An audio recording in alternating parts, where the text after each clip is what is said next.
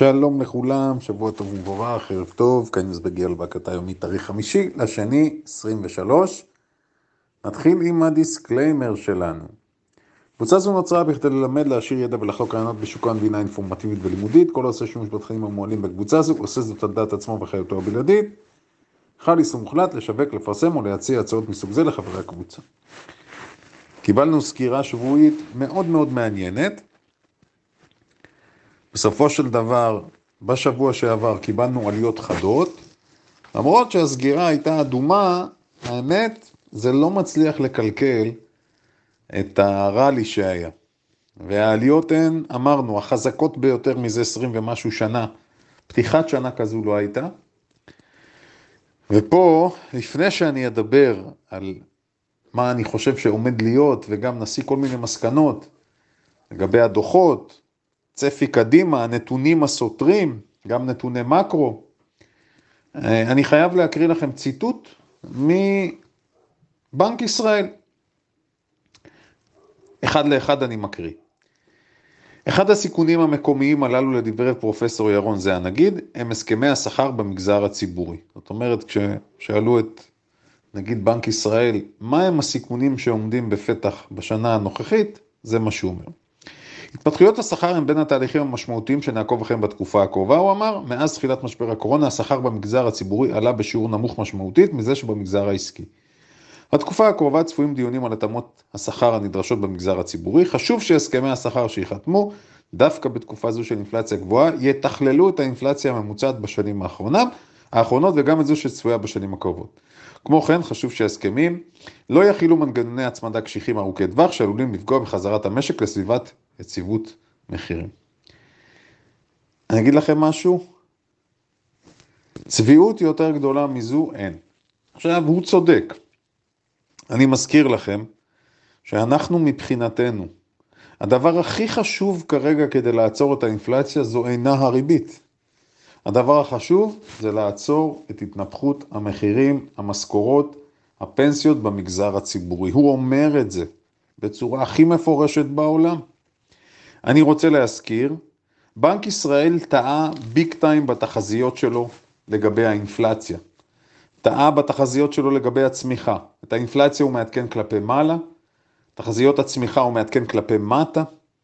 זאת אומרת, מה רואים במחלקת המחקר של בנק ישראל? אני לא יודע, אני אומר את האמת. מה אנחנו רואים? אנחנו אומרים את זה כבר תקופה מאוד ארוכה.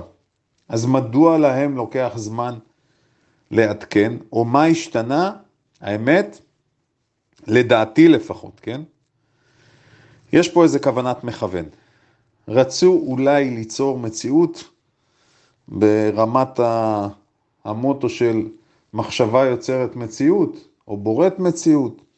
אז יכול להיות שהם קיוו שיקרה משהו מסוים, בפועל אנחנו רואים שאין קשר בין מה שהם אמרו למה שקורה. איך אתם יכולים להגיד שאתם רוצים לעצור את השכר ואת ההתייקרויות ואת המנגנון הצמדה, כאשר אתם בעצמכם מוצמדים? ובנק ישראל זה אחד הגופים שהשכר שם מנופח בצורה מוגזמת. אני אגיד לא אשם, אני אומר את האמת, זה לא הוא, הוא סך הכל נראה בחור סימפטי. אבל בין סימפטי לבין המציאות, המרחק גדול, לכן אנחנו פה, בארץ גם, להבנתי צפויים לתקופה לא פשוטה. הקלטה של פתיחת שבוע, לא שאנחנו רוצים להפחיד מישהו, אבל היו הרבה מאוד שאלות גם מצד חבר'ה שמשקיעים בנדלן וכו', ואנחנו את דעתנו הבנו כבר לפני שנה ומשהו, שאנחנו נראה, קיבלנו את האישורת האחרונה בעליות המחיר, וכאן ניכנס כרגע לירידה, אבל אחת השאלות שחזרה על עצמה וחוזרת על עצמה, האם יכול להיות שהמדינה תוצף בעשרות, אולי מאות אלפי דירות, כתוצאה מזה שלא יעמדו בהחזרים? להבנתנו לא. אמרתי את זה ואני חוזר על זה, כי זה משהו שצף ועלה. מה כן יכול לקרות? יכול להיות שכמה אלפי דירות ייפלטו לשוק, אבל לדעתי יהיה ביקוש מאוד גבוה. אז מי שבונה על זה כאיזה קראש שיקרה פה, בעיניי לפחות זה תרחיש לא סביר, אוקיי? חשוב לציין, כי אנחנו רואים, מקבלים גם את השיחות מאותם חברים שמחזיקים דירות להשקעה ומנסים למכור, שזה בסדר גמור, אבל אני חושב שמי שמנסה למכור כרגע, אז איפשהו הוא קצת נמצא בנקודה פחות טובה מאשר לפני שלושה, ארבעה, חמישה חודשים, כאשר דיברנו על זה שזה הזמן, מה שנקרא שיטת מצליח, כן? מה לעשות? בכובע של משקיע לפעמים אתה צריך לנצל הזדמנויות. אז כרגע כנראה שהמוכרים צריכים להתפשר יותר. זה המצב, זה הלך הרוח, וזו גם האינדיקציה שמגיעה מהשטח מבחינת עסקאות. חוזר למה שאומר הנגיד. הנגיד מדבר על השכר בסקטור הציבורי, כלמעשה, כמנוע או כדלק למדורה הזו של האינפלציה. בזה אנחנו אנו תמימי דעים. לגבי השכר המנופח אצלו, על זה הוא לא מדבר, אבל מה שנקרא אולי פעם יהיה למישהו את האומץ לשאול אותו בבחינת המלך הוא עירום, איך זה שאף אחד לא אומר את הדברים. זה מחזיר אותנו למה שקרה ביום שישי. ביום שישי אנחנו רואים שנוספו למשק האמריקאי הרבה יותר משרות ממה שחשבו. במקום מאתיים ומשהו אלף, חמש מאות אלף בערך. מה שמשבש לחלוטין את כל הערכות של הפד. הדבר משתבש ונהיה מוזר עוד יותר, כאשר אנחנו מסתכלים, אם נתון כזה מגיע, ואומר שלא רק שלא מצליחים לקרר את שוק העבודה, אלא שוק העבודה מתחמם, אז היינו מצפים שהשוק יגיב בצורה אגרסיבית מאוד כלפי מטה, כי מתווה העלאות הריבית אמור להימשך. בפועל זה לא ממש קרה. מי שמתרשם מירידה של אחד נקודה שישה אחוז בנסדק, אז בעיניי הוא מפספס. יום לפני כן, היינו, קיבלנו, כן, לפני הדוחות של הגורילות, קיבלנו שלושה וארבעה אחוז עלייה בתוך היום. אז יחסית התנודה ביום שישי היא מינורית, בהתחשב בכך שאם אנחנו מסתכלים על הדוחות של הגדולות, אמזון ירדה שמונה ומשהו אחוזים, שמונה וחצי אחוזים. ביום שישי, גוגל שלושה וחצי, אפל עלתה, אגב, אפל הסיפור שלה, ופה אני גם אתן את דעתי, זה שהיא עלתה שניים וחצי אחוז בסופו של יום, לאחר שהתגובה שלה הייתה מינוס חמישה אחוז כשהיא פרסמה את הדוח, אני לא חושב שזה מעיד על העוצמה הגדולה, כמו שזה מעיד על כסף של משקיעים שזורם לשם. כלומר, אנחנו אמרנו שתהיה העתה. זה היה ברור שתהיה העתה במחירות של אפל. שום דבר לא מפתיע פה. כמו גם בסיפור של אמזון וכמו גם בסיפור של גוגל. לא חשבנו שתהיה תזוזה מה שנקרא קיצונית. דיברנו על תזוזה חד ספרתית. אמזון אמרנו מסורתית יורדת ובאמת זה מה שקרה לה. גוגל בסופו של דבר הירידה שלה היא מינורית באופן יחסי, כי יום לפני כן היא עלתה בחדות. אז אפל היחידה שסיימת חיובי ביום שישי, היות וזו המניה בעלת שווי השוק הגבוה ביותר, אז להערכתנו זה פחות מהדוח ויותר מסנטימנט של משקיעים, וזה לדעתי מה שיקבע את הכיוון בתקופה הקרובה. זאת אומרת, מה צריך לשאול את עצמו כל סוחר ומשקיע עכשיו? האם הכסף שישב בצד יחזור לשוק או לא? זו השאלה. האם אותם משקיעים שישבו על הגדר יחזירו את הכסף ויזרימו אותו? כי יש פה בעיה. מי שלא נכנס עכשיו, אמרנו, מי שלא נכנס עד עכשיו, מפתיחת השנה למעשה נמצא במינוס של שבעה עשר אחוז, אם אנחנו מסתכלים על הנסדק שעלה שבעה עשר אחוז. אז האם הפומו יעבוד כן או לא? אנחנו נגלה את זה. בסדר? אנחנו נגלה את זה. אבל הנתונים הם סותרים.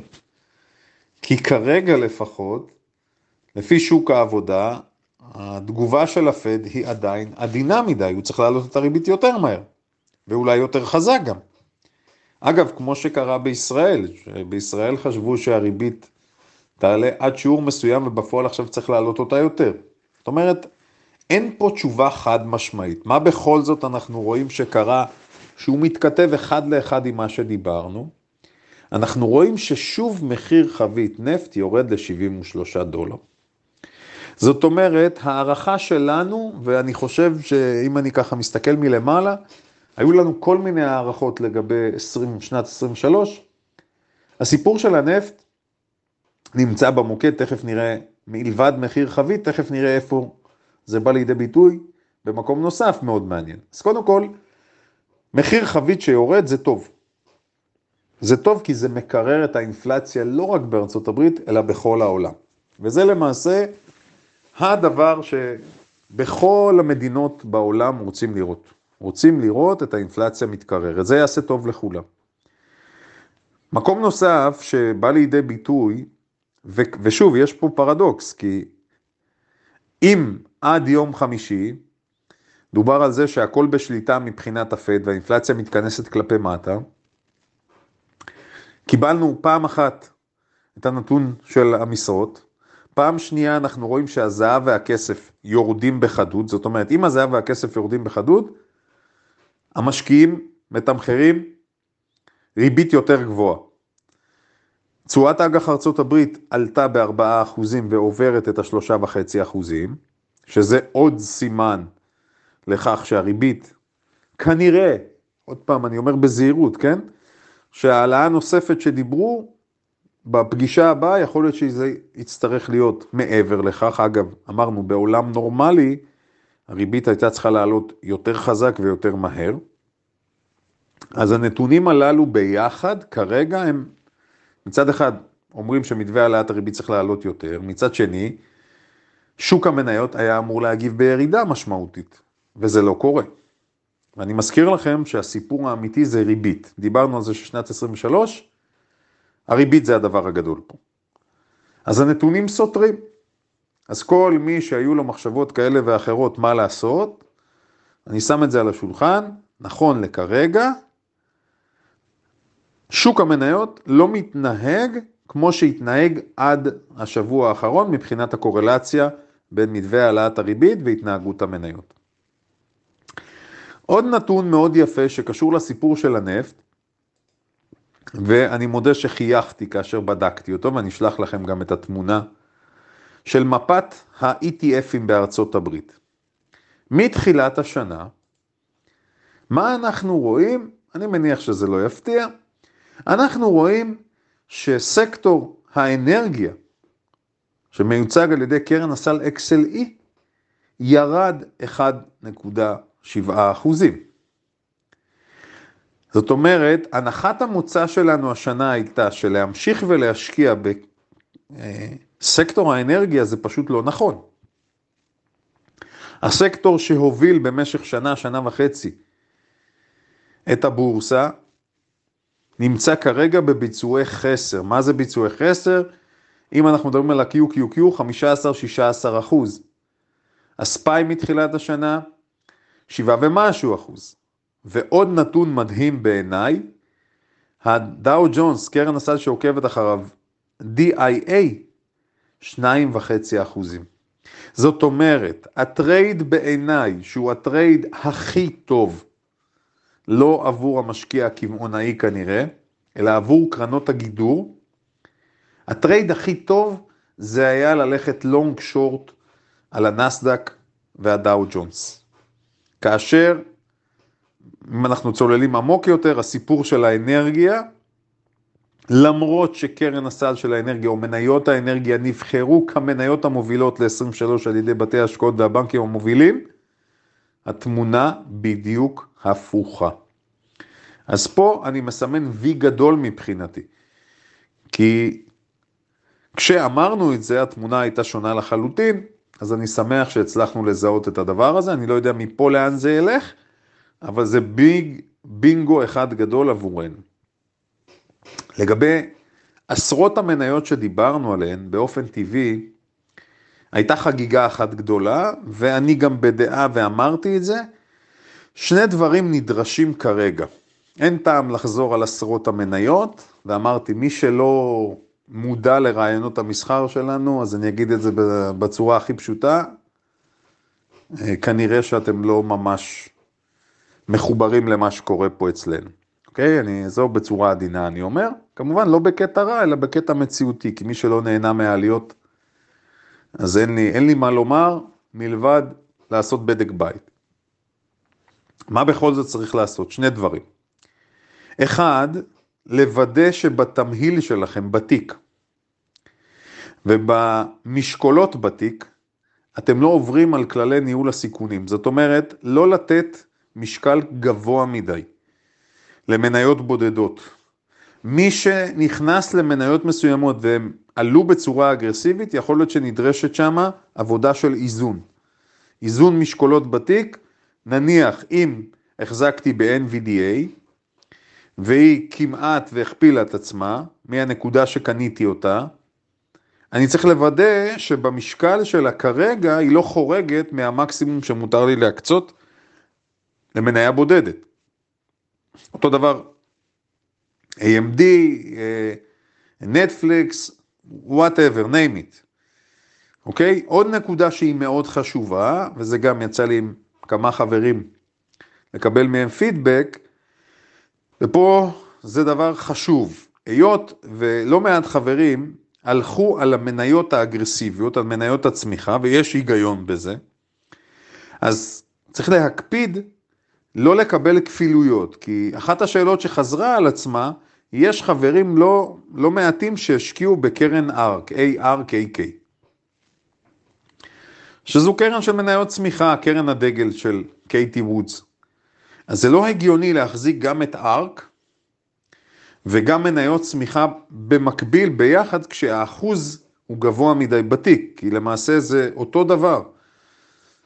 זה לקנות משהו, לקנות את הסל ולקנות את המניות עצמן, אז החשיפה היא חשיפה שיכולה להיות גבוהה מדי. ככה שתנועה כזו או אחרת, יכולה פה מה שנקרא לחרב את הצועות בתיק, ולכן להיות ערניים. לא צריך לנסות כרגע, וזה גם דבר חשוב, לא צריך לנסות לרדוף, אמרתי, מי שלא נכנס עד עכשיו איפשהו, אז זה קצת נראה לי לפחות קטע של לרדוף, אז צריך לחכות ולראות, וגם הייתי מנסה להבין, אם לא נכנסתי עד עכשיו, להבין מדוע לא נכנסתי עד עכשיו. מה הסיבה? אז זה גם דבר שאנחנו חייבים לתת עליו את הדעת. עוד נקודה מאוד חשובה, וזה מבחינתי קשור גם לדוחות של הגורילות, שפורסמו, כולם, כל חברה כמעט שיכולה מקצצת. אבל התגובה, לפחות ממה שאנחנו ראינו כרגע, ואמרתי כי גם הגדולות ביותר מקצצות, זה לא מסתדר עם נתוני ההבטלה. זה משהו, יש פה סוג של דיסוננס, איך זה הולך ביחד. אז האם אפשר באמת לסמוך על מה שאומרים חלק מהמנכ"לים, שבזמן קורונה היו גיוסי יתר? האם זה מה שיכול להסביר את זה? אני חושב שזו רק תשובה חלקית. זאת אומרת, לא ניתן להסביר את המצב שהאבטלה עדיין נמוכה.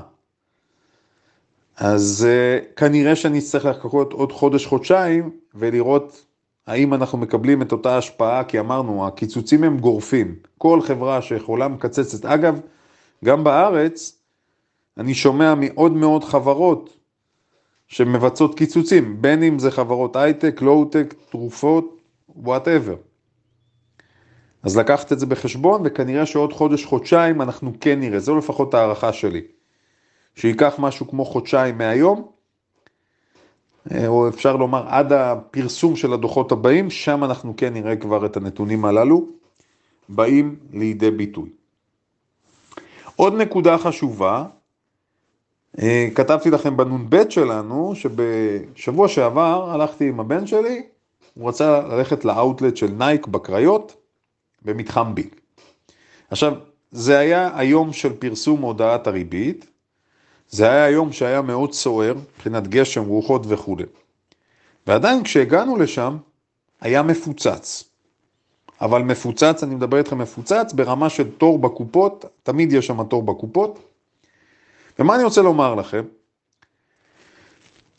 עשרות אנשים, אני רק אדגיש משהו, אני בשלוש שנים האחרונות, נכנסתי לעולם של הקמעונאות, כתוצאה מזה שיש לנו נגיעה בעסק המשפחתי שלנו שקשור לזה, אז אני רואה דברים קצת אחרת ממה שראיתי בתור צרכן. כלומר, אני מסתכל גם מצד העסק. עכשיו, הסיפור הוא כזה, הגענו לקופה, היו לנו חמישה פריטים. אוקיי? שני מכנסי טרנינג, שתי עליוניות ומעיל.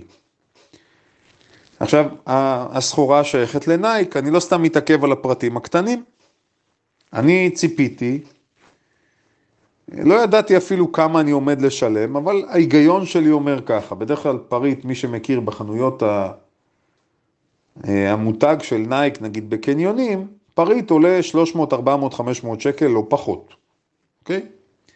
האוטלטים מפוצצים, לא סתם, כי המחירים מאוד זולים. תנסו רגע בראש, תעשו ככה עם עצמכם איזה משחק. שני טרנינגים, כלומר שני מכנסיים ארוכים, שתי עליוניות ומעיל, כמה נראה לכם שזה צריך לעלות? אני אקצר לכם, מי שעשה את החשבון על הכיפק, ארבעת הפריטים שדיברתי עלו מאתיים שבעים ושש שקלים, והמעיל עלה עוד מאה וארבעים. זאת אומרת, זה היה, אם אני לא טועה, מעל שלושה פריטים, חמישים אחוז. עכשיו, אני אומר, מדוע אני ככה מתפלא? כי אני מכיר מחירים של סחורה ושל מוצרים. ומחיר של פריט אחד בחנות של נייק, חנויות הדגל הרגילות שלהן, עולה בערך שלוש מאות וחמישים, ארבע מאות שקל, אם אנחנו מדברים על משהו איכותי. אז ברור שהפרשי המחיר האלה הם קיצוניים, מעיל ב-מאה וארבעים שקל. זה לא סביר. למה אני אומר לא סביר? מכנס ריצה קצר איכותי עולה בערך מאתיים עד מאתיים וחמישים שקל. אני מדבר מכנס קצר פשוט. אבל מכנס ריצה של New Balance, סאקוני, דברים כאלה. אז משהו פה לא הגיוני. יצאנו משם, נכנסנו ליד לחנות רנואר. היה לנו, היה לי זיכוי של שלוש מאות תשעים שקלים ברנואר, כבר כמה חודשים, לא, אפילו מה שנקרא, ישב לי בקצה של הראש, כמעט שכחתי מזה, ראיתי את החנות, נכנסנו. נכנס לבן שלי גם, בן שלוש עשרה וחצי. נכנס דגמח פשוט, מאתיים וחמישים שקל. עכשיו תקשיבו, זה מכנס שעולה לייצר אותו בערך שני דולר. אבל מה הסיפור הגדול שאני רוצה לומר לכם? החנות ריקה. וגם מי שנמצא לא קונה. עכשיו, מה, עכשיו אתם זוכרים שלפני כמה ימים דיברו על המבצעים של קסטרו, שהייתה שם התנפלות ובלגן וכו'. זה מספר את הסיפור. חנויות האופנה, במצב הנוכחי של המחירים שחלקן גובות, אין להן זכות קיום, נקודה. אין להן זכות קיום. לא קונים שם. החנויות ריקות. אז קסטרו נפטרו באמת ממלאי גדול. אפרופו אני אומר מלאי, הדרך שלהם להיפטר מהמלאי הייתה לשבור את המחיר. אבל כשאתה שובר את המחיר, אתה שובר, אתה יורה לעצמך ברגל. מי יסכים להיכנס עכשיו לקסטרו ולקנות פריט במחיר של מאתיים שקל שהוא נמכר ב-שלושים ושלושה שקלים? אז לטווח קצר הם חיסלו את המלאי. לטווח ארוך הם פגעו במותג שלהם. וזה משהו שימשיך ללוות אותנו, אפרופו מלאים. הסיפור של המלאים, נתתי את הדוגמה של הביגוד, אבל ביגוד זה משהו שהוא עונתי. זהו, הקולקציה התיישנה. איך נייק מרשה לעצמה למכור במחירים כאלה באאוטלט? כי זה דברים ישנים. גם כשהם יוצאים במבצע שם, שני זוגות נעליים ב-שלוש מאות וחמישים שקלים. אלה נעליים ישנות. אלה נעליים שאין להם ביקוש במצב אחר. אז נכון, הם מוכרים במסות, אבל המחירה במסות, ביחס למחיר הרשמי שלהן, כלומר יש פה איזה עיוות כזה. בישראל, ופה אני אומר, בישראל המחירים של המותגים האלה מאוד יקרים. יש הרבה חבר'ה שנוסעים לחול ומספרים לי בהתלהבות, קנינו נייק, קנינו אדידס במזרח אירופה וכו', במחירים נמוכים. אותם מוצרים. עזבו שאותי זה מצחיק שמישהו נוסע עד לשם בשביל לעשות שופינג, זה משהו אחר. למה אני רוצה לחבר את זה? הממשלה מנסה להילחם עכשיו, גם היא מנסה להילחם במונופולים. התוכנית של הממשלה, אגב, היא ממשיכה את התוכנית של הממשלה הקודמת. זה בין היתר הרחבה של הגדרת מונופול והגבלת תחומי פעילות של היבואנים הגדולים. תנובה, שטראוס, יוניליבר, אוסם, ופה אני רוצה להגיד לכם, גם במותגי אופנה יש לנו שליטה של כמה חברות גדולות. כוסות רוח למת, זה לא יעזור. זה פשוט לא יעזור. רוצים להילחם במחירים? להוריד את המע"מ על רכישות בחול.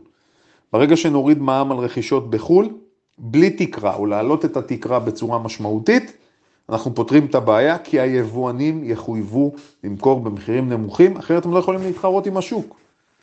סיפרתי לכם שאצלי אוהבים לקנות בשיין. בשיין כל השנה המחירים הם מצחיקים. אז זה איזשהו שינוי, ופה אני נותן לכם זווית קצת שונה, אבל לחלוטין רואים. רואים שישנה האטה גם בפעילות המשקית. ורואים, זה עובדתית, יש התייקרויות. אז מי שחושב שהאינפלציה תתקרר מהר, אני לא חושב שהאינפלציה תתקרר מהר. בטח לא בישראל, אני שם את זה על השולחן, זו דעתי. וכן, במצבים האלה אני נאמן למה שקורה ברחוב עצמו, בפעילות המשקית. זהו להיום חברים יקרים, אנחנו כמובן מחר נשתמע, יש לנו המון מניות לדבר עליהן, שלנו שבוע טוב ומבורך.